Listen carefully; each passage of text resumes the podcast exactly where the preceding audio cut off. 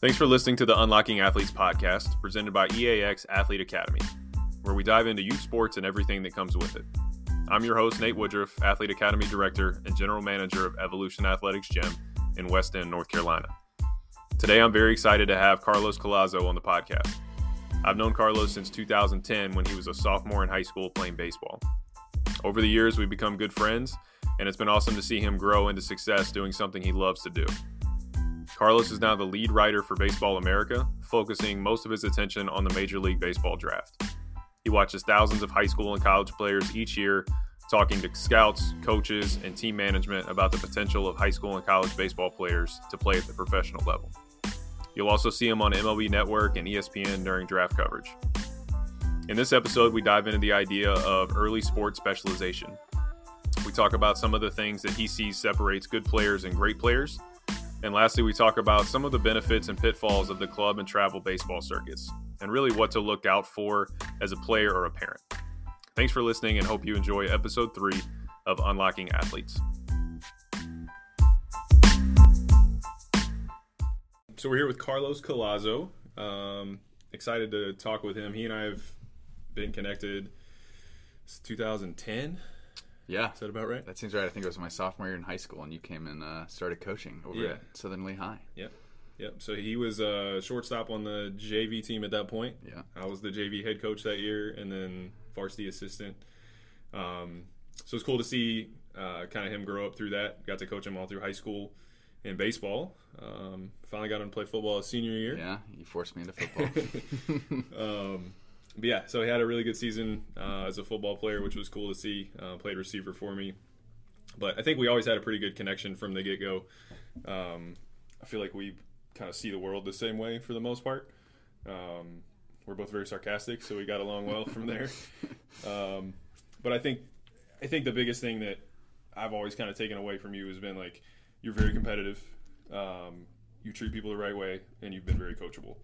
And I think those like those three things are things that I look for, not just in like kids that I coach, but like humans, Yeah. right? And just I think that was kind of where we connected. And um, I'll let you kind of introduce yourself and your background and yeah, um, kind of what happened after high school and what led you to what you're doing now. yeah. So I don't know how far back you want me to go, but um, Birth. no, yeah. So I always played baseball. Since we're talking about sports for the most part, I always played baseball really throughout my whole life. It was the only sport I ever really wanted to play. Um, did that growing up through high school. Um, and yeah, just knew that I wanted to do something with sports after school. I realized like probably had an opportunity to play at a small school for baseball. Uh, I had one D three offer that I could take in, and then I remember distinctly having a conversation with Coach Miller, who was the the head varsity coach. Uh, me and one of my buddies, Connor, who we were both on the the varsity team senior year. He was talking to us about potential landing spots for for baseball, and he was like, you know, it's it's not a big school, but it's another four years of baseball. And I remember distinctly when he said that, I don't think he, it landed the way he expected it to land because I was like, well, I, I don't want just four more years Yeah. of baseball. Like, I want to find a way to stay involved in the sport after the fact. And that kind of led me to going to UNC, pursuing um, a career around the game that wasn't necessarily playing, but writing. Um, so, for those of you who don't know, I work for a company called Baseball America. I cover the MLB draft, uh, and so I'm watching a lot of high school baseball prospects, college baseball prospects, talking with scouts, um, and so that's kind of what I'm doing now. But I don't know what direction you want to head initially or immediately, but that's kind of kind of what I'm doing now. Yeah, so yeah, so it's kind of neat. You get to see kind of the the whole process of it, uh, which is interesting to me because I think baseball is very different than like any other sport as far as Yeah. kind of the path to the path of the game, right? As far as going from youth to middle school, high school, college, pro. Um, it's very different, but there's also kind of some strands of similarity. Um, what like what would you say are some of the things that that college coaches or that pro coaches or whatever see that kind of hold kids back or what like like what what are the differentiating factors I guess between kids that make it and kids that don't? Yeah, that's a good question. I mean, I think first of all, it's important to know just like the the rate of players who are going on to the next level, like the percentages of players. Like it's it's very few. Obviously, talent is is the first one. Like you have to be talented to play at the next level. But I think what I've what I've kind of learned after watching a lot of elite high school players, and I think it's probably useful to talk about the high school players because I think that's where you see the most separation in kind of the elite athletes or the athletes who are going to play after high school is just the work ethic and anyone can have talent, but the separator when you're with a bunch of talented people on the same field is how much you're willing to put in off the field um, when everyone's done working, when you're done with practice, like what are the reps you're getting. And I think, like looking back at my career, like thinking about the things we did, like we all really liked baseball. We were competitive, but I don't think there was this awareness of like what all the best players were doing to get better. Like if I could go back like taking more seriously uh, lifting, nutrition, like just my work and, and just hitting uh, like outside of practice. Like yeah. all of these elite athletes have a very specific plan of what they're doing, what their goals are, uh, what they're doing throughout the year. Um, and it's it's not enough just to be good on the field and then kind of call yeah. it a wrap once you're done. So I think the like the intentionality of how these kids take their their training is is maybe the biggest separator um, because especially with baseball, it's such a skill driven sport. Um, pure athleticism is only going to get you so far right. in baseball. I think there are other sports where maybe that can take you a little bit further. Yeah. Um, but with baseball, I think you have to be very intentional about like the training you're doing and, and what the reps you're getting and, and, how you're treating your body. I mean, the treating your body thing is probably it tracks with all sports, yeah. but I, I think that is probably the biggest difference for me. Um, and just seeing like these kids treat it like a job at yeah. this point, and I think that's uh it's probably a key mental switch you need to realize at some point if you do want to play at the next level. And if you don't, that's fine. Like there are plenty of athletes in the country who, who just enjoy the game and they right. m- maybe have no intentions to play longer, and, and that's fine too. But if you do want to be serious about it, um, just being very intentional about what you're doing away from games or away from the season, yeah. I think is really important. Yeah, I think one of the things I try to preach to like my athletes that I work with is like if you're if you're doing practice and you're doing team workouts and you're doing games, like mm-hmm. everyone's doing that. Exactly. Like you're not getting any kind of advantage on anybody by doing that yeah. stuff. Um, so yes, that's where nutrition and that's where training and that's where performance stuff like that's where all of that stuff kind of I remember like when when we were playing. I'd say we were a pretty average North Carolina high school baseball talent. We weren't we weren't great. We weren't terrible. Yeah. We were pretty solid. And I remember thinking like, oh, if you're if you're taking practice seriously, that's the people who really care. Right. That is like that's like the bare. that's minimum. the baseline. Yeah. that's the baseline. That's yeah. that's where it should start. And like what we were eating and drinking at the time. Like I, I remember our entire team was living off Amp energy drinks. Yes, like, fact. And coaches. I, I can't imagine that was uh, beneficial for us, but you know. Yeah, no, that's a thousand percent correct. Um, yeah, I mean, it, it's so crazy to talk to some like kids and parents now. Like I'll ha- I'll have kids and parents come in and talk to me about like how dedicated their kid is, and they're like, they didn't miss a game last year. like, a game? Yeah. What? Like he went to every practice. Yeah. Like well, that's what as you're if, supposed to do. Yeah, like, as if what? that is like clearing a very high bar. Right. Yeah. Like, and I, I, mean, I don't know what the reasoning is. I don't know why it's that way. Mm-hmm. Um, like that may be a cultural thing that's kind of evolving, but mm-hmm. I mean, that, I don't ever remember that even being an option. Like yeah. when I was growing up. No, um, I, I do. It is. It is. It's very clear when you talk about not even the top high school players, just the like we rank. So we rank 500 players for each draft year, and of that group, there's probably 200 to 230 high school players, and just seeing how like what they're doing is far beyond just showing up yeah. every day. Um, yeah, it's, it's, pretty intense. So you're just, so out of 500 kids, you've got almost half of them are high school kids. Yeah. So the way the MLB draft works, there'll be a, a probably 70% of the players who sign will come out of the college ranks. Um, and that has to do with like the financials of MLB's draft system. MLB's draft is a bit different than NBA and NFL, um, where those are, are entirely college driven. But for the MLB draft, you can come out of high school, uh, you can come out of college, and so for the high school kids, they have a little bit of unique leverage compared to the college players because if they don't get drafted in a range or offered a signing bonus that they think is is worth what, what they need to sign for, they always have the option to go to college, right. come back in the draft three years. For the college players who are getting selected, if you say no to wherever you're going, you have significantly less leverage the next year when you come back. Right. Um, and so the high school players, once you get out of the elite tier, it becomes very hard um, to sign these high school players because a lot of them value college highly. They know they'll have a chance to improve their stock or maintain their stock uh, and come out three years later when there's less risk for the teams, yeah. when they're a little bit closer. So. Uh, I think once you get out of like the top five rounds or so, the amount of high school players who are going to be drafted each year goes down significantly just because they're not in a signable range. Yeah. Um, yeah. So we, I would say right now on our our 500 list we have currently, I think there are, it's a, typically a little less than half of the list is made of high school, and then the rest is four year and JUCO players. Okay.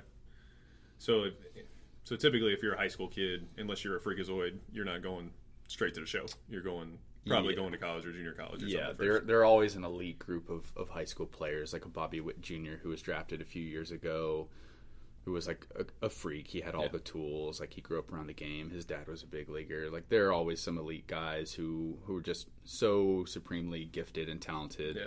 um, that they kind of buck the trend. But I'd say it's much more typical for a high school player. Uh, to go to the college route and then come out three years after, or two years, depending on your age. Yeah, so that's it. It's a definitely a different system, um, like than any other sport, which Mm-hmm. is unique. Because now, like with the NBA, you're starting to see like G League guys get drafted, and you're starting to Yeah. see the overtime elite guys get drafted, and so it's kind of Is interesting. that the, they had two twins this past yeah, year? Is that four or their team? five. Okay, it's crazy. Yeah. So a buddy of mine actually runs that facility Oh wow. in Atlanta. Yeah. Um, so he he was texting me about them.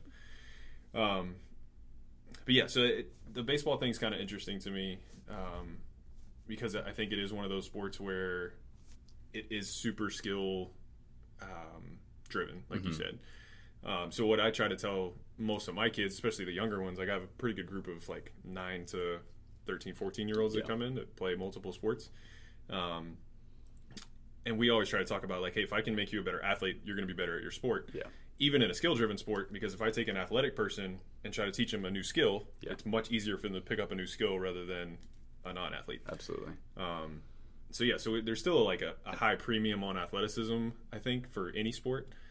And the way that scouts view multi-sport athletes for baseball specifically too, they they talk about them in a different way. You can project a lot more on an athlete who is a good baseball player because you were talking about that athletic foundation that you have. There's Yeah. just much more room for them in the future as they come into more physicality, as they get those additional reps. Like I feel like it almost gives you like a higher floor to reach. Uh, whatever your innate talent is, I don't know how much people might believe in like what you're born with versus Right. what you work for. Um, that athleticism is just going to give you. I, I think it offers you like a greater margin for error, if anything. Like Yeah. if you can increase your athleticism, you still have to be able to hit the baseball, and that's very Sure. skill driven. Um, but if if you're stronger uh, and you hit the baseball, you miss hit a little bit, you have a much greater margin for error in terms of just getting a hit versus someone who's very weak, like I was in high school. uh, and if you miss hit the ball, you're you're grounding out or you're Yeah. popping up. Or So you better be really fast. yeah, exactly. Yeah, no, I think that's that's probably the biggest thing that that I have to fight or that I try to fight Mm-hmm. um, is that like early sport specialization stuff. Um, which like Yeah. people point to certain athletes and it's like, oh, well, it worked for Tiger Woods and it worked for Michael Phelps, and it's like, Yeah. well, all right, but what about the other? you can't pick the outliers, Right. Like if unless you're that outlier talent, that's a hard. It's hard to replicate. Yeah. Um, so that's the biggest thing that I try to like focus on is like a the the base of athleticism is much higher. You're around different demographics of people too, right? Like I'm sure. I mean, you probably saw this when you played. There's a very different group of people that played baseball than played football, Absolutely. right? So you're around a different group of people. I think it makes you a better human being Yeah. overall. Um, but you're around different coaches, different leadership styles, different um, you know groups of of leaders on the team, and I think there's a lot of value of like being able to handle all those things. And Yeah. I'm sure college and pro coaches see that and like want kids to have experienced more of that. Absolutely. I've never I've never talked to a scout or a coach who heard about a, a baseball player they liked being a multi-sport athlete and being disappointed that they didn't focus more on baseball. Right. It is always a a positive perception. They're excited to get that multi-sport athlete for all the reasons that you're mentioning.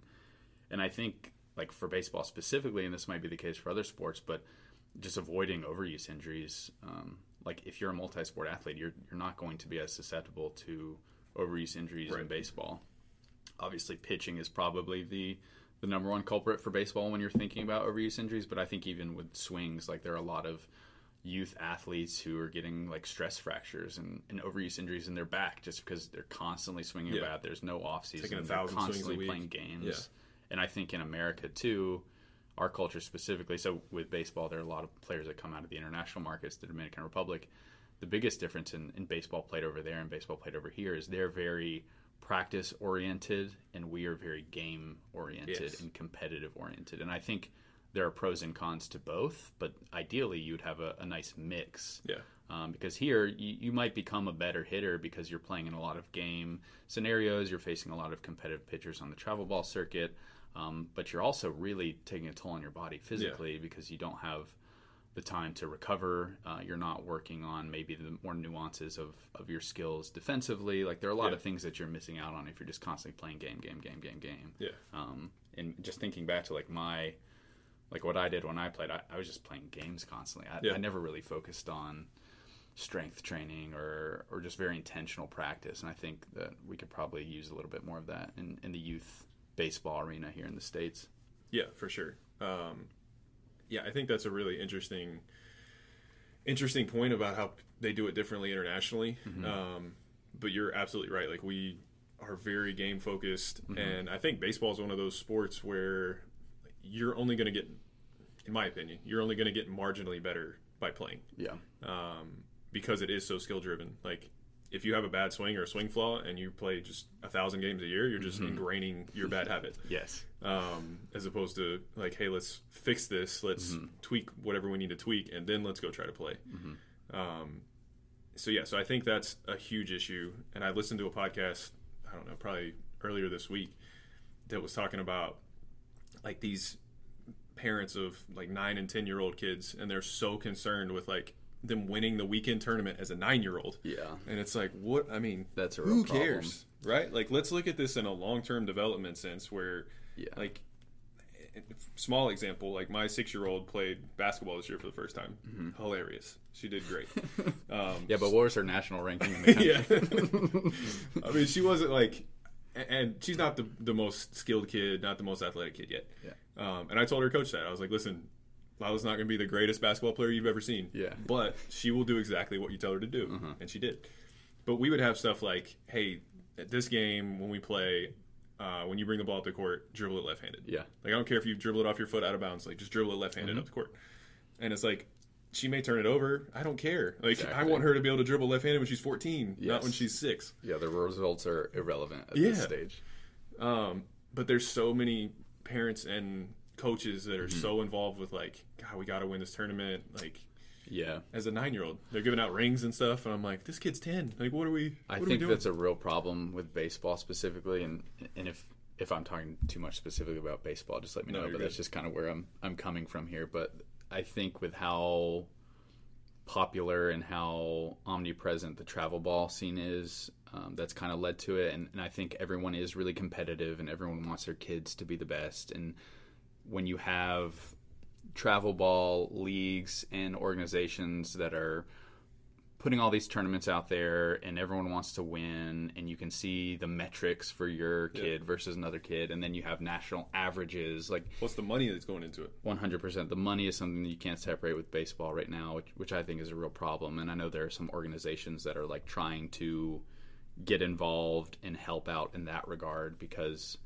um, in in some sense like you need to play travel ball and baseball to get seen but also there's there's a big difference between the valuable events and overkill and just going to events to go to events.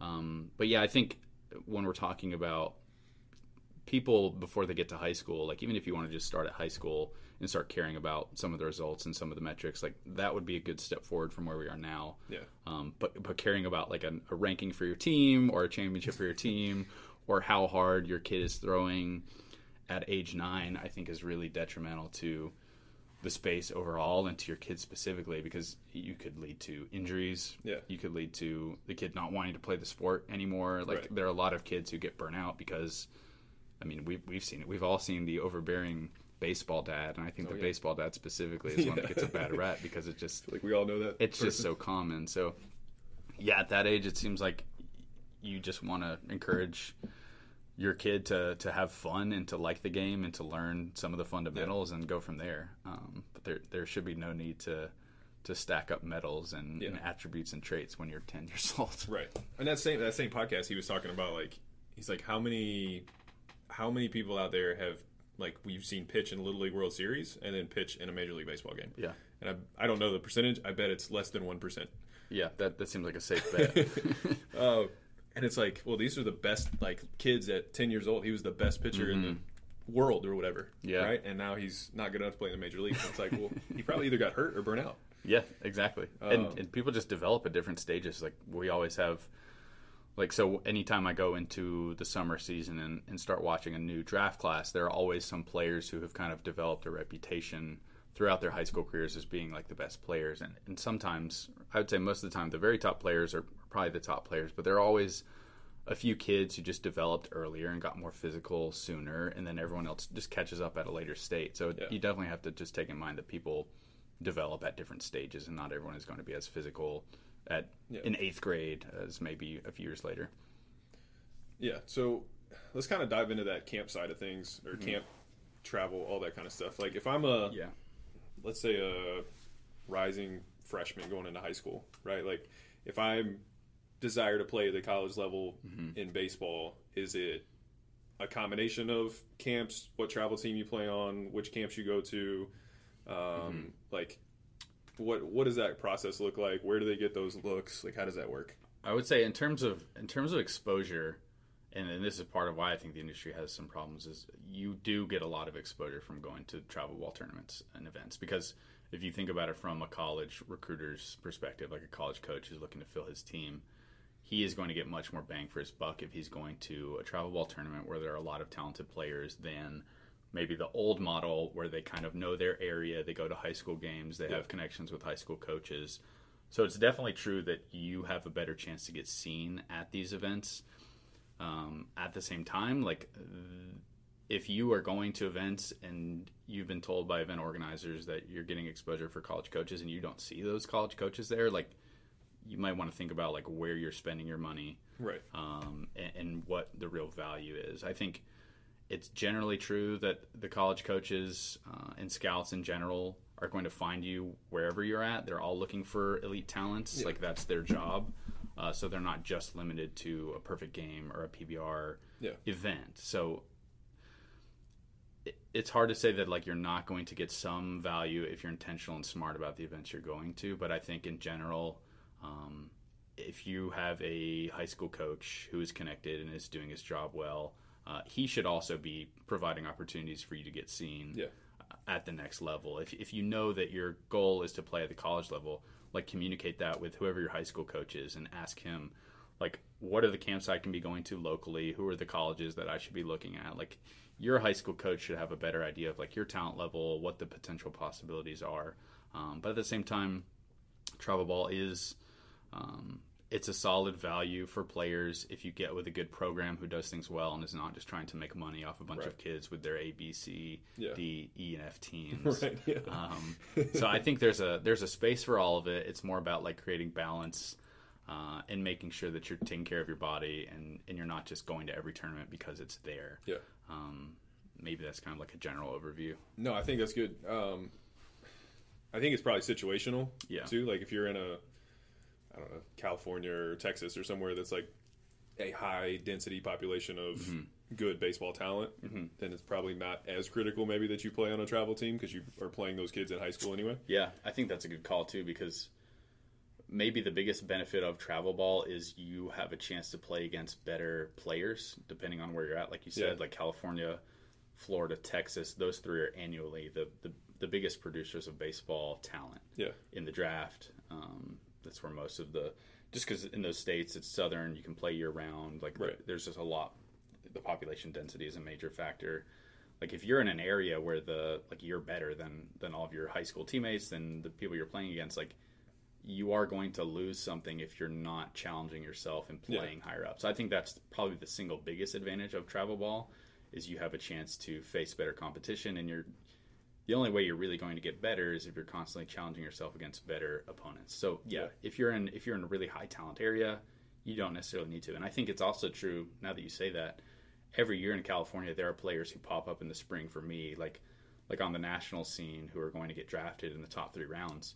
These guys weren't on the travel circuit because yeah. they didn't need to be. Like right. they were doing other things, and, and they're still plenty good enough to draw the attention from scouts, and those guys are going to circle around and see them during their high school season. So Yeah. you will get found if you're if you're good enough to play Sure. at the next level. Um, but yeah, having having the context and knowing like where you're at and what you need to be doing Yeah. for your competition level is a good point.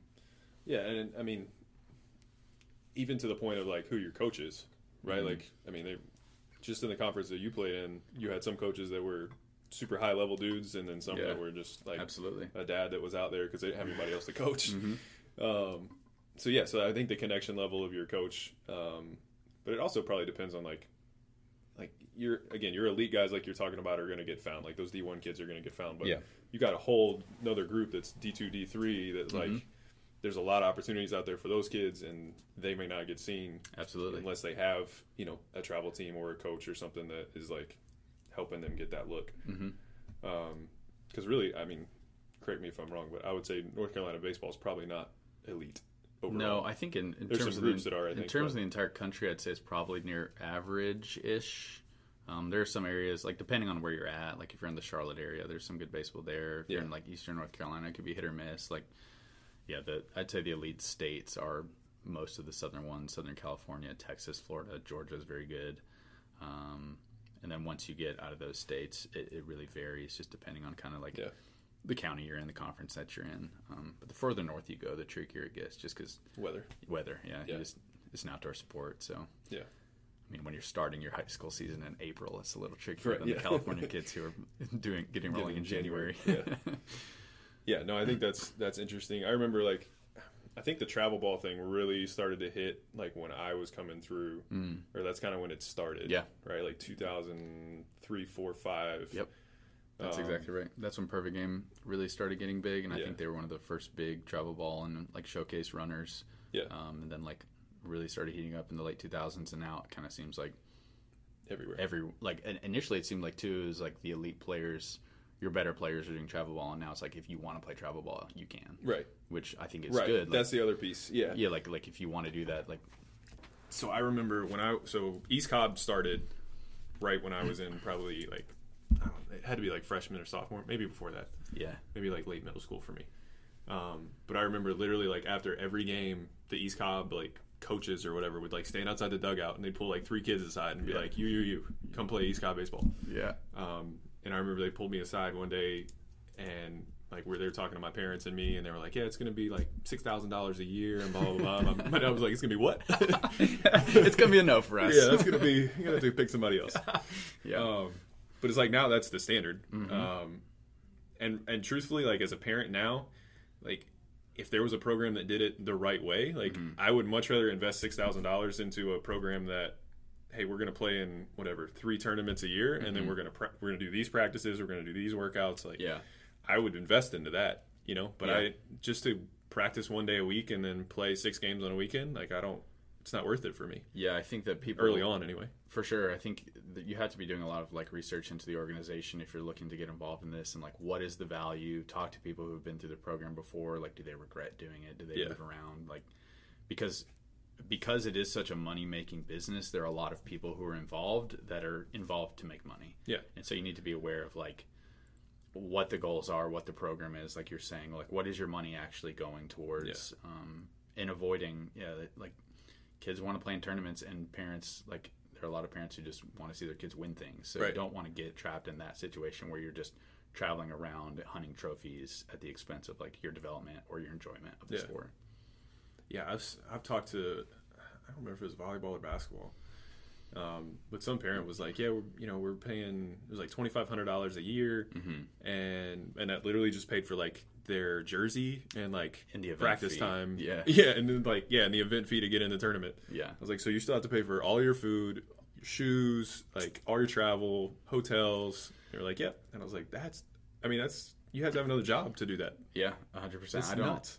and also I think this is where it comes back to being like an issue. Is like there are a lot of kids who probably deserve to be playing in these these leagues or these travel ball tournaments or want to play and just like don't have the means to. And so I think it's really important for just in the space for baseball to create ways for for people who are coming from underprivileged backgrounds to be able to participate because you don't want your sport to become just a rich kid sport. Right, And I really yeah. think that like for baseball there are a lot of like it's That's going the in that majority, yeah. direction uh, a lot, and I don't think it's great. Like we're we're losing really good athletes to other sports, like in the states, uh, basketball and football specifically. I think college scholarships is a big reason for that too. But Yeah. certainly the the high cost of entry for travel ball uh, is a large factor there too. Yeah. Yeah, I mean, a thousand percent. Like it doesn't cost anything to play football. Yeah, You know, for Um, basketball, even yeah. if you want to play, it, get a ball and go. Right. Yeah. yeah. Um, yeah. I mean, you got the equipment and all the stuff too. That's so much. There's so much more involved. Yeah. Um, rather than just putting on a pair of shoes and exactly. walking to the basketball and court. going and hooping. Yeah. Yeah. Um, yeah, I think it's interesting. I don't know what like the f- the future of it looks like. Um, I don't like. Sadly, I don't think it's going to get better.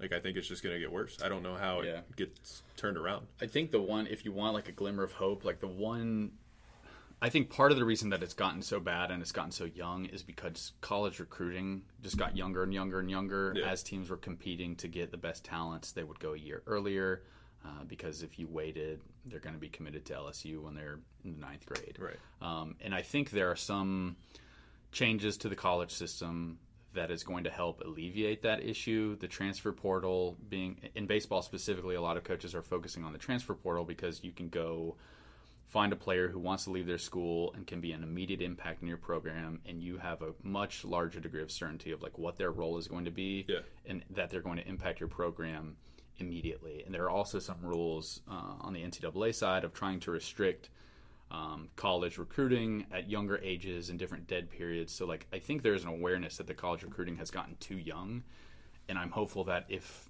if it becomes the norm that you're not committing until your junior or senior year of high school, rather than eighth and ninth grade that we see now, that might help alleviate it. If, but that's not going to change unless like parents realize that if you were initially going to these camps and these events because you wanted to get college recruiting exposure, if that's not happening, you probably should stop going to those events Right. or stop paying for it. Yeah. Um, so hopefully that can help mitigate it. But yeah, there are still a lot of issues that need to be solved. Yeah, and I think that's that's every sport. Mm-hmm. Um, yeah, so that that's like I said, that's kind of the battle that I'm trying to fight and figure out how to like how to put together a program that like is effective for the kids. Mm-hmm. It is a business, so you have to find a way to make some money. Yeah. Um, especially if you want You have coaches. to be able to pay the yeah. You want to be able to pay Yeah. the coaches to to do a good job. If you're if you're not making any money, the good coaches are going to go find something else to do Right. where they can like actually do what they want to do for a living. So Yeah. there needs to be some sort of balance. Yeah, I don't know if it's just like like I think there are a lot of opportunities for like scholarships, but then you have to have third party organizations who can help provide those yeah. and want to do those. So yeah, it is it is tricky to kind of find that balance. Um, because you're right. I think if you if you have people that are actually going to do a good job, like it's going to cost. pay 'em, yeah. Yeah, so that, I mean that's the that's the issue again with every sport. I think. Mm-hmm. Um, I, think, like I said, I think earlier baseball is probably the worst right now as far as like just the Yeah. amount of games and the amount of stuff that it takes. yeah. Um, but volleyball's similar, basketball similar, football unfortunately is starting to get that way. Yeah. Um, yeah, I, think it all goes back to like the as far as the kids go. I think it goes back to the multi-sport thing and just being Mhm. able to get away from the sport for a little bit. Yeah. Um, so trying to develop some sort of training system where like yeah they're still going to get seen but they're also going to get stronger and faster Mhm. and they're also going to be able to get their skill work in and they're going to be able to play multiple sports um, but figuring out a way to put all of that together for a multi-sport athlete is like impossible Yeah, at this I mean- point like trying to figure it out Yeah. how to do it the right way where you're benefiting the kid but you're also like i said running a business and doing things Mm-hmm. the right way that way This this might not be the best example because the player I'm going to bring up is like an NFL caliber talent, but Deuce Robinson, you know him. Yeah. He's he's a tight end. For those who don't know, he's a high schooler. He's a tight end prospect, like a five star football player, recently committed to Southern California, and like definitely could be an NFL talent. He's also a really good baseball player. And I was talking to his dad about like how he's balanced both of those things because when when he's working on football and when he's doing workouts to get stronger for football, it's kind of the peak season for travel ball. So Yeah. he didn't have a lot of exposure on the baseball circuit and he was at a few events and did really well and his tools are obvious the athleticism is obvious and so mlb scouts are kind of trying to balance their lack of looks with him versus the upside and how just freakish he is as an athlete and like not everyone is going to have the elite um, like schedule that, that a guy like Deuce Robinson has, uh, but just hearing about how he is trying to balance two sports at an elite level, there's just a lot of things you have to either sacrifice or just miss out on um, if you're taking both seriously because you, Yeah. you can't give 100% commitment to both. And I think that there are certainly some cons that come with that, but he's also well positioned to play at the next level for multiple sports. Yeah. So it's tricky. Yeah, I mean, if you're a freak show, that certainly helps. Yeah.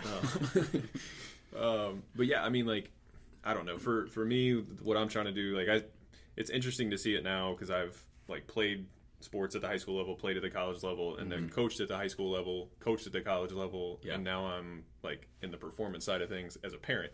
Yeah. Um, so like, I mean, the biggest thing that I'm focused on with my kids right now, like they're six and four, like they're not elite athletes or anything. Um, but I'm trying to give him like, hey, we're gonna play everything. Like we're mm-hmm. gonna go outside and play. You're gonna swing. You're gonna jump on the trampoline. You're gonna do jumping jacks. You're gonna learn how to hula hoop. Like Yeah. I want you to be have body awareness. I think that's awesome. Yeah, I think if I could go back and change one thing, I would have played other sports because, again, like I fell in love with baseball very early, and that's all I wanted to do is play Yeah. baseball.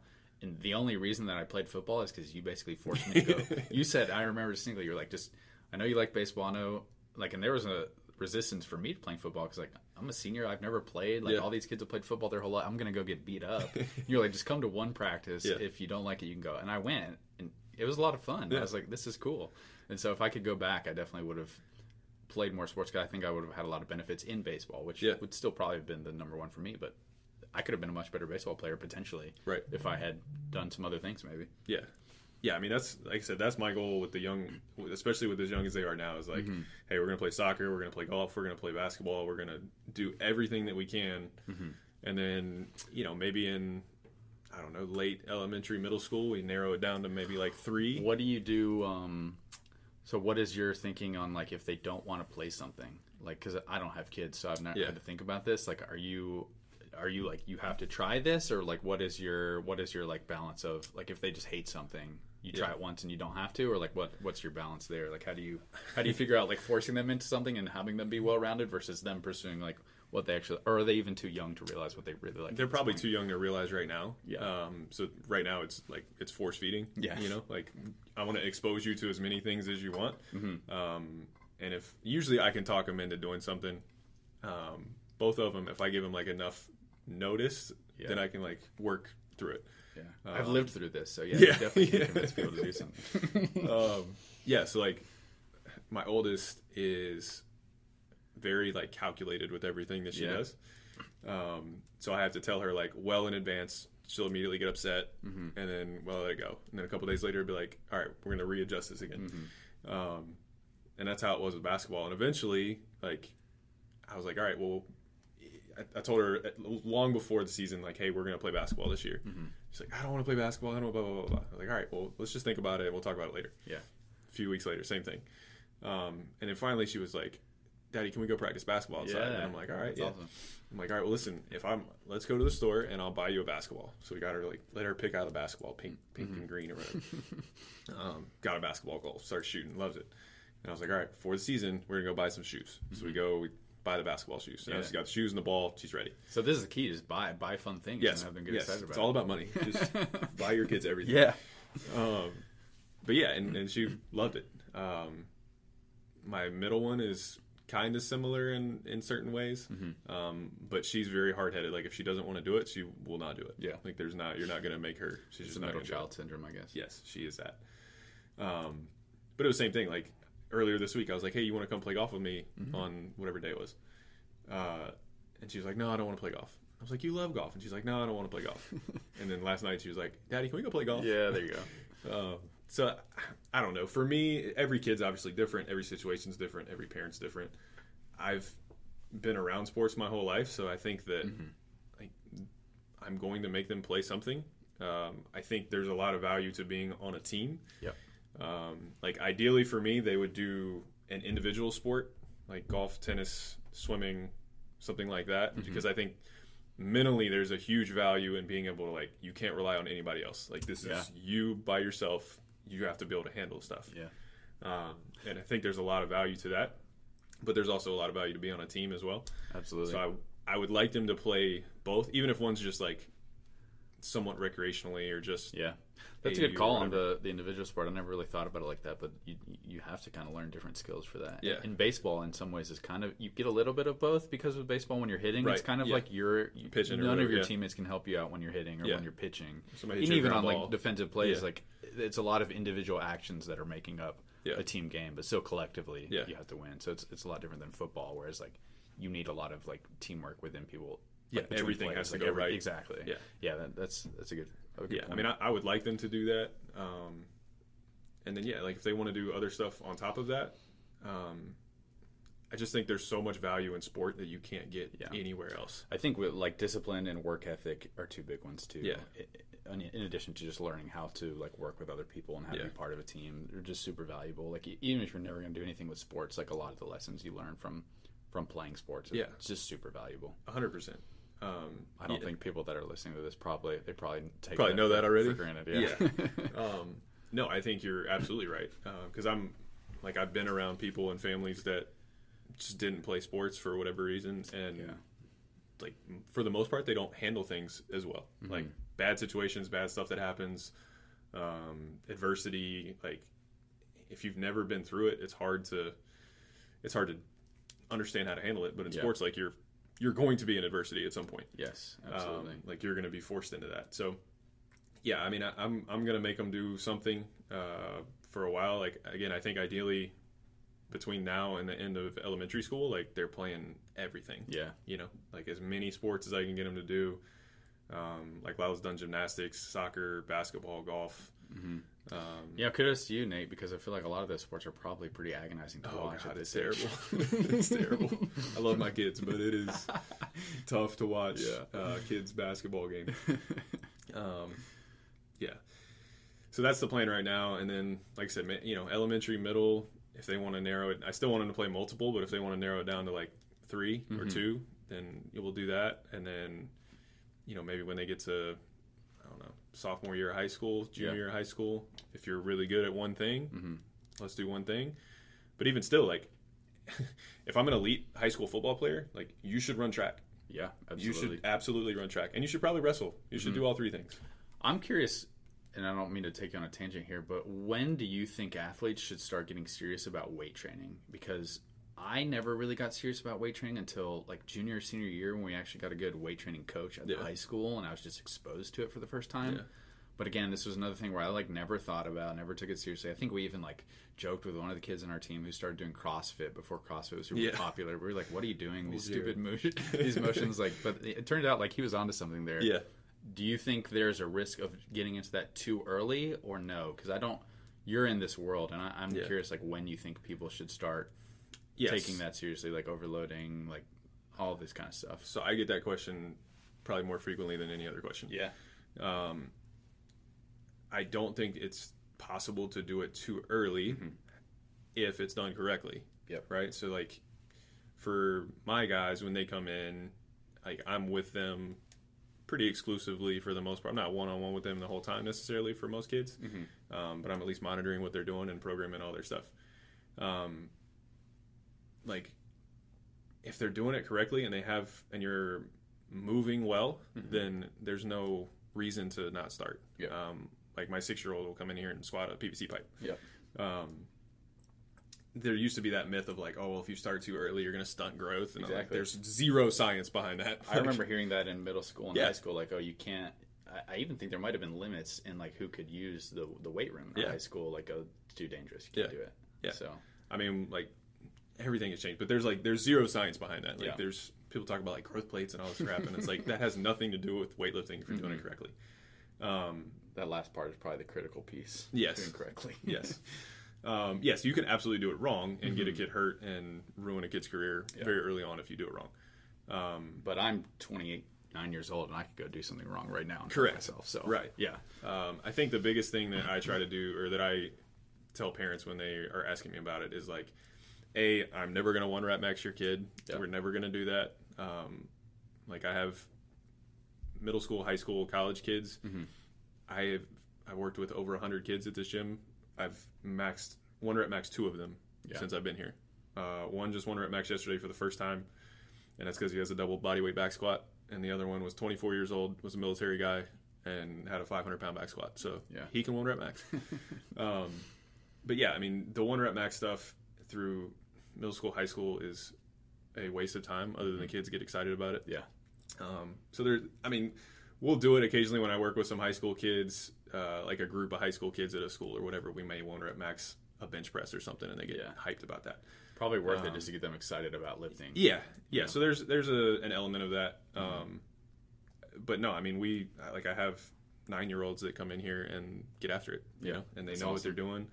Um, they move well, they squat well, they get strong. The biggest thing, I the biggest benefit I think for the younger ones uh, is just their confidence. Yeah. right? Like they start to feel stronger. They know they're putting in more work than other kids, and the way that they like communicate with you as an adult changes. The way they communicate with their parents changes. Um, It, it seems like too, and correct me if I'm wrong, but it seems like learning how your body moves in space, like you, the feedback loop you get from weightlifting, it like I learned more about like how my body moved when I started Yeah. seriously lifting, and that is a massive benefit in whatever Huge. sport you're playing. huge benefit. Like just being able to make mechanical tweaks once you know how your body moves and like Yeah. what what you need to do to get into certain positions, like that's a massive benefit. Yeah, regardless. learning how to like, use leverage and that kind of stuff. Yeah, Yeah. exactly. Um, yeah, so a lot of what like I try to do with my guys is again everything I do is focused around athleticism. Like if I can make you a better athlete, you're going to be better at whatever sport. I don't care. I don't do sport specific training. I don't do any of that crap. Yeah. I'll do some accessories maybe. Um, like if you're a I don't know heavy rotational athlete, we might do some more rotational throws and stuff. But other than that, I don't do any really sport specific stuff. Um, but yeah, I mean, just learning how to move your body through space is a big one. Um, not doing a whole bunch of silly, crazy stuff that doesn't really help you. Um, like I see so many different crazy ladder drills and hurdle drills, and, and like there's a place for all that. But it's like if your kid can't like squat down to sit correctly, then I'm not like who cares how fast they go through a ladder. Um, there's just not that stuff big they benefit. see at like the combine Yeah. that they want to do. Okay. Yeah, or you see stuff. You see Instagram videos of like Derrick Henry, Uh, yeah. right, doing like Yeah. A squat on a Bosu ball with like a chain, like a chain around his neck. Oh, it's like, no. well, I should be doing that. I was Yeah. like, listen, I guess that's like kids replicating Steph Curry shooting Yeah. from 35 feet. Like Right. you can do it's that. ruining the sport. yeah. Um, I was like, yeah, when you when you're 6'4 and 260 and you squat a house, then yeah, Then we'll do some more do lateral drills Yeah. and we'll stand on a Bosu ball if you want. But like those guys are trying to find like the most minute advantage, Of course, right? Because once you get there, yeah, you you are looking for those like percentile, Yeah, the 0.1%. improvements 'cause That'll make a difference in Yeah. your level. But for the general population, right, it's like just completely unnecessary. get strong, Exactly. like just get strong, and that will change everything that you do. yeah, hundred percent. So a lot of the stuff we'll do that I like with the younger kids, we'll do a lot of single leg stuff because most of them like not necessarily have like physical strength imbalances, but their brain doesn't know how to use their other foot Yep. or their other arm. Um, so we'll do a lot of single arm, single leg stuff. Uh, we do a lot of stuff where we're moving through space. Um, Mm-hmm. So lunges, box step ups with weights in different places and that kind of stuff Yeah, um, rotational stuff. But yeah, it's just to give them a feel for what they're doing. Um, and when once they like start to see the progress, then it's they're either hooked or they're quitting. One of the two. interesting. Um, I, I would be like seeing that progress and then not wanting to do it anymore. I guess if, if they like 'Cause don't it gets the harder. they want. Yeah, because it gets harder, right? So I, like most of the kids. I don't know if I should even say this on the podcast, but most of my kids, when they the younger ones, like nine to 12 Mm-hmm. when they come in, that first month is awful for them. Like none of them can move. They're crying like once Yeah. a week. They're probably the first time they've been like challenged in that way. Yeah. yeah, But, but it's little stuff. It's like, oh, the bar hurts my back. yeah. It's like, can I have a pad? No, no, you can't. like you're just gonna have to deal with the bar on your back. Like you got to be able to handle that. Um, or like doing pull-ups. Oh, my hands hurt. Well, I- sorry. Like you know. That's so good. Um, or yeah, it's the first time like we'll push them in a like a tempo run thing where they're doing conditioning, Mm-hmm. um, and it's not even super hard. They can all do it. It's just mentally like, Yeah, running Feeling running tired. sucks for everyone. oh, for sure, I hate it. My least favorite thing. Yeah, Um, but we'll do tempo runs like, hey, we're gonna run 100 yards every minute for eight minutes, Mm-hmm. right? Which every single kid that comes in here can do. Um, but it's just the mental part of like I'm really tired and I have to keep going. yes, um, and just like developing that takes at, at least a month usually sometimes two months depending on the kid um, and yeah at that point they're either like i'm done i don't do this anymore because it's hard or Or they get hooked. Yeah, or they get hooked. Yeah. Um, like I've got, there's a kid in here right now who he's almost 10. He's been in here for a year and a half. Mm-hmm. And like a few weeks ago, he hit his like 200th workout.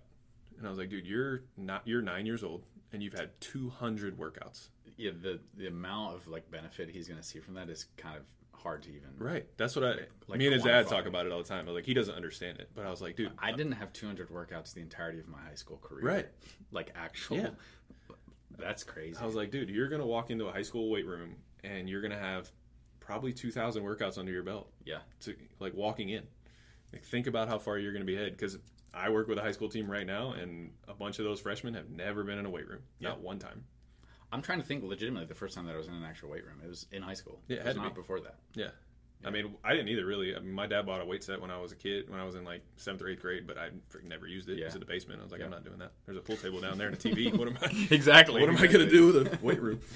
Um, so, yeah, I mean, the the advantage that they have is enormous. Mm-hmm. Um, because really, like for the first eight to twelve weeks, they're not even getting stronger yet. Yeah. They don't understand it, so it's like there's like a period of time where your brain has to figure out how to move weight, and it's Yeah. you're just using the muscle you already have. So like that eight to twelve week mark is usually like when kids figure it out, right? And then after that, now we're starting to get stronger. Mm. I'm curious for you as a coach. Is that that age? I could see it either being really positive because there are just no habits that have been developed yet, or also like it maybe is like really difficult to get them to learn basics. Like, is there a Yeah, the body awareness is the hard part. Yeah. um, they don't necessarily have any bad habits, but they also don't know how to like take a verbal cue and do it. Like you or I can look at a video and see a movement and be Mm-hmm. Like, all right, I can do you probably have a lot similar of to different that. like shortcuts and uh, ways to like cue themselves. Like, you Yeah. have to. I don't even know what- all the things you would have to do, but I feel like you have to get pretty creative with like how you're cueing them. To, yeah, to and I properly. like I'm YouTubing that crap all the time. Yeah. you know, because it the stuff that works with one kid may be totally over another kid's head. Yeah. Um, yeah, so there's a lot of stuff like learning how to keep. The biggest one I think for me is like a kid learning how to keep their back flat. Like when Mm-hmm. they go down and to like try to pick something up off the floor, like a deadlift or a trap bar deadlift or something. Yeah. Like no awareness of like the straightness of their back. Yeah. and uh, Just have them watch a toddler do it. it's crazy. Yeah, yeah, right. My kid will come in here and squat down, and I'm like, do that, Yeah. do that. But they can't. I mean, and they'll go down and like grab the trap bar and then look at me and be like, "Is this right?" I'm like, "Does that feel right? Like, do you feel like your back's flat?" Because you look like a turtle. Um, but they just they don't. I don't know how to like really Yeah. teach that. Um, like I have some cues and stuff. Um, you know that I'll use for stuff like that. But yeah, just learning how to hey like squeeze your lats. Like Yeah. how do I how do I do that? Like I don't know.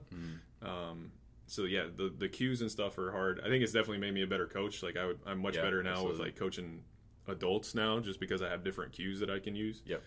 Um, but yeah, it's it's it's a challenge. But then again, not having bad habits is huge. I'd rather have a kid like that than have somebody who's squatted bad for Yep. you know eight years and having to fix it because it's so much harder. And they're probably having balances and injuries, and like none of these kids are injured ever, so Yep, you can pretty huge. much do anything with them.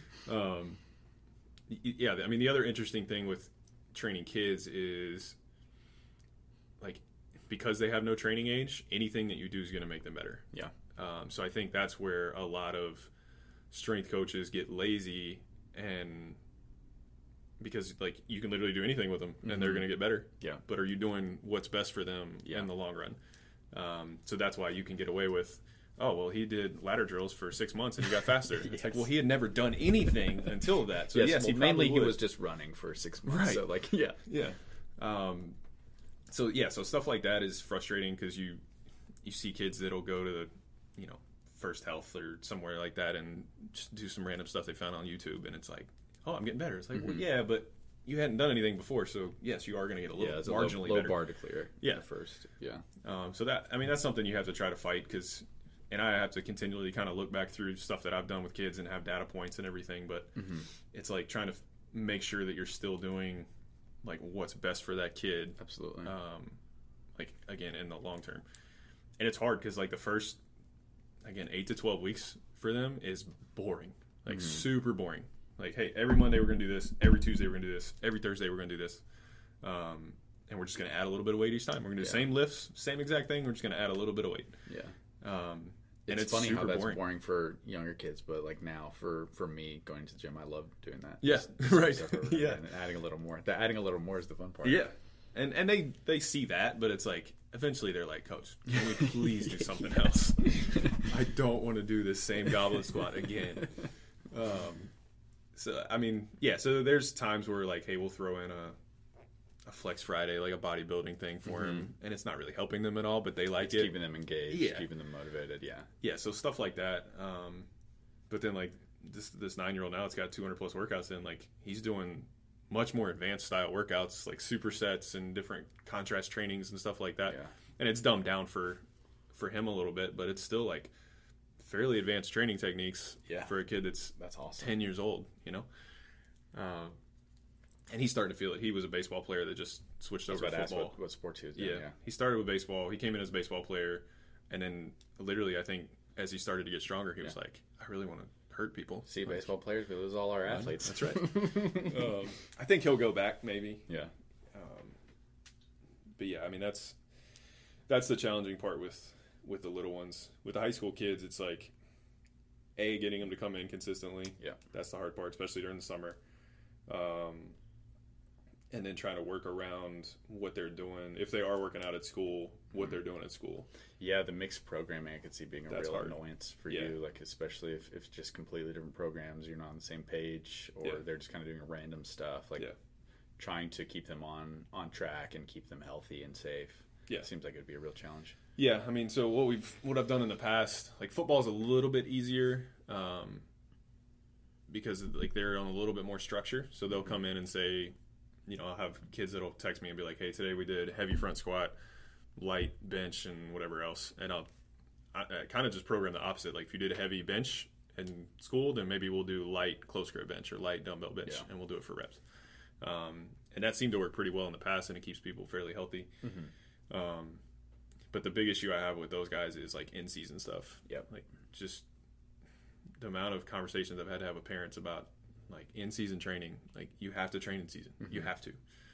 Um, and they just they won't do it. And they're like, oh, we don't have time, and blah blah. blah. I'm like, you do though. Like, people say that all the time. But Yeah. even just like a general population person working out, like, oh, I don't have time. You do though. You do, Yeah, you do. You're doing something in that time that you're just prioritizing more. That's, Right. That's all it comes down to. Yeah. Yeah. Um, but that's hard. And then you got coaches that don't want them lifting during the season and all this stuff. And it's Mm-hmm. like, show me one elite athlete that doesn't lift during the season. Mm-hmm. Like, show me one professional program, college program that doesn't lift during the season. Yeah, it's kind of crazy how that just these things that people say just become like Fact. facts. Yeah. yeah. And a lot of these, it's like even even when I was playing, I remember all these like, yeah, you can't do certain things in season. We never even thought to go look up like the research on it, Yeah. to see what the actual Yeah. studies say. So My coach told me, well, keep fighting this fight. Yeah. I mean, when I was growing up, it was like, don't never squat below parallel because it's bad for your knees. I remember hearing that. There's zero science behind that. Like, that makes no sense. Like, why does that make sense? Well, it gets hard once you get there. That's right. so. Yes, it does get more challenging. The one I like is um, they told you you're not supposed to bend over to breathe. Right. You heard of that yeah, one? yeah. To like rest or whatever. Yeah, like you need to keep your hands over your head, stand up straight, and like I think the opposite is true. Like Right. you just need to be in whatever position is you can easiest relax. to breathe. Right. Yeah. Yeah. So you can relax. They're like, you're gonna open your diaphragm. It's like, Yeah. No, your diaphragm opens when you breathe. like, that's, that's when your diaphragm opens. When your lungs, your your lungs open your diaphragm, not your body position. Oh man.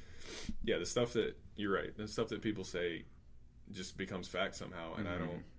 That's the fight that you have to fight all the time. Yeah.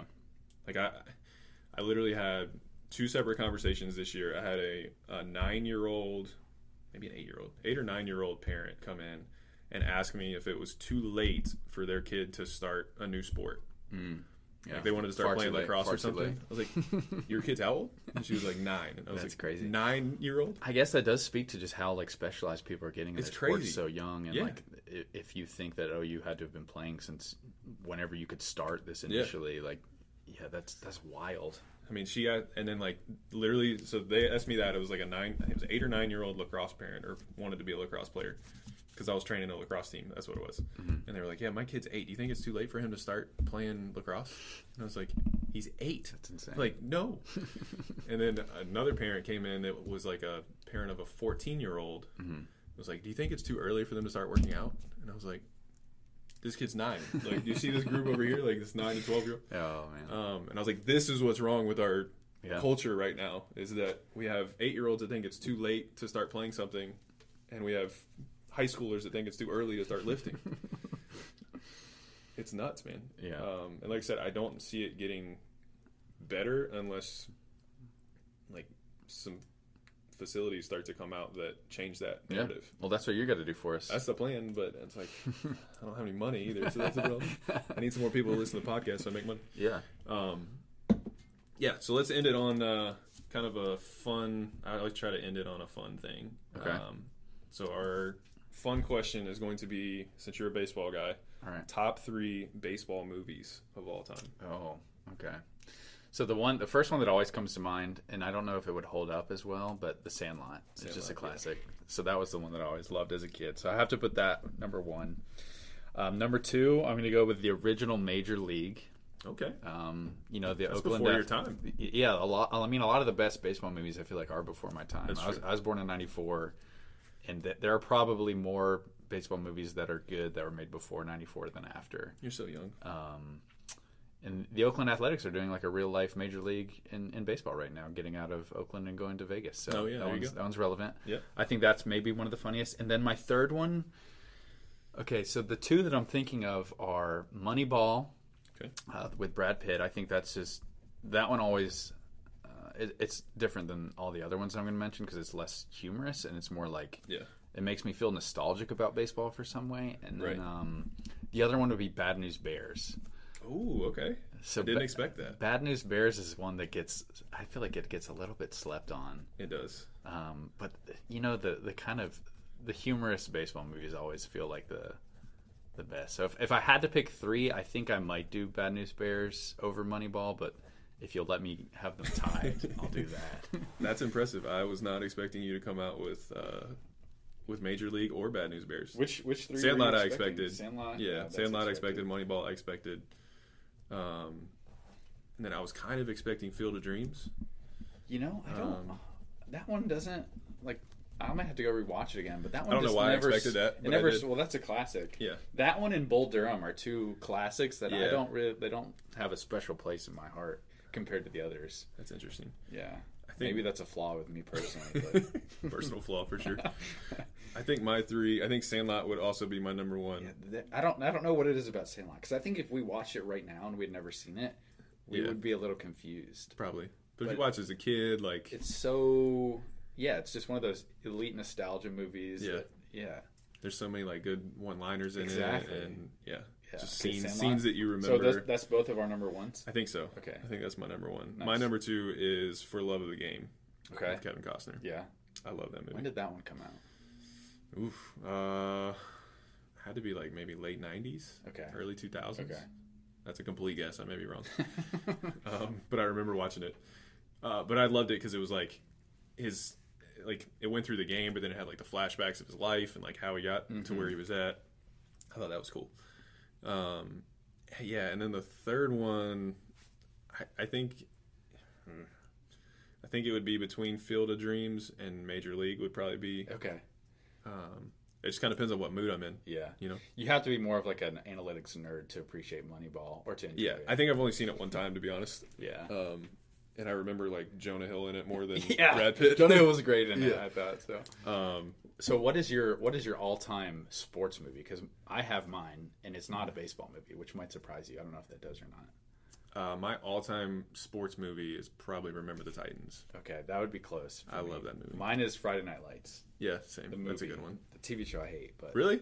I don't hate it. I thought it when they stopped doing football. I was like, okay, I'm less interested. There's a lot of drama. Yeah. But Friday first Night like Lights, three the seasons movie, were really good. I feel like Friday Night Lights, the movie, perfectly captures like how sad it is once you're done, Yeah. and it's crushing. Like, Yeah. that, even that movie is crushing. Yeah. if you want to hurt, watch Friday Night Lights. Right. Yeah. Um, yeah, our football career didn't really end quite like that. um, but I was thinking about it like that year, your senior year, uh, we made the playoffs in football Mm. and lost Cleveland, right? First round. Yeah, and uh, actually, just making the playoffs and losing the first round was a really good outcome for Yeah. us because we we'd We gone bad through- for a long I mean, time. I wasn't on the team, so I was more on the outside, like making fun of all my friends who played football. But yeah, it was a, it was a good year for. I think we were in around what like 500 Yeah. in the season, and then went to playoffs. Yeah. Yeah, we played well, and we played Cleveland, who we played in the last game. We had to play them again. We played them twice for Yeah. whatever reason. and And we, we forgot our footballs. Yeah. Remember that? Yep. I also Pre-game, remember I was footballs. somehow in charge of blitzing in one of those games, and Oh, it did yeah. not work out. Yeah. Because tackling was, I Put you at free safety. that. It's not a great spot. I remember talking to the coach and being like, "Listen, you can't put Carlos on defense." I told him when he came here that he was just going to play for me. I had to, I I very quickly had to play both ways because someone someone on our team got kicked off the team. oh yeah, that's right. Yeah. Yeah, I forgot about that. Um, yeah, so that like that year, I was coaching girls basketball. Mm-hmm. We won the conference and went to the third round Yeah. and lost. Baseball, we went to the third round, lost. Man, we really couldn't get it done. No, third round was rough, dude. And then Third round is and then I was thinking about it on the way here when you helped me coach at Grace. We were made it to the third round and lost We made it to the third round. Mm-hmm. Wow. because we hosted the first two rounds and then we went to Statesville Man, and lost at Statesville. man, you really messed up getting me to help coach that team, Nate. I knew nothing No. about basketball at that time. Dude, I needed somebody that would No, that was at least know fun. the fundamentals and treat people the right way and not be an idiot. Maybe one of these days, one of the teams we care about will get beyond the third round. Yeah, I was like, nice. the third round apparently is just the spot where we can't get past. Yeah. Um, but yeah, man, I appreciate you coming on, driving down. I know you got a bunch going on with some baseball stuff and get ready for the draft. So Yeah, appreciate man. you coming. This was a and- blast. This was a lot of fun. Thanks for having me. Yeah, man, we'll do it again soon. Thanks for listening to the Unlocking Athletes podcast. If you liked what you heard, give us a follow, comment, and review. If you are or know of an athlete that truly has the desire to maximize their potential, please follow at EAX underscore athlete academy and send us a message. We do in person and remote training for athletes in any sport and would love an opportunity to be a part of your journey. Until next time, be an example you want others to follow, be intentionally grateful every single day, and be the hardest worker in the room. Let's have a day.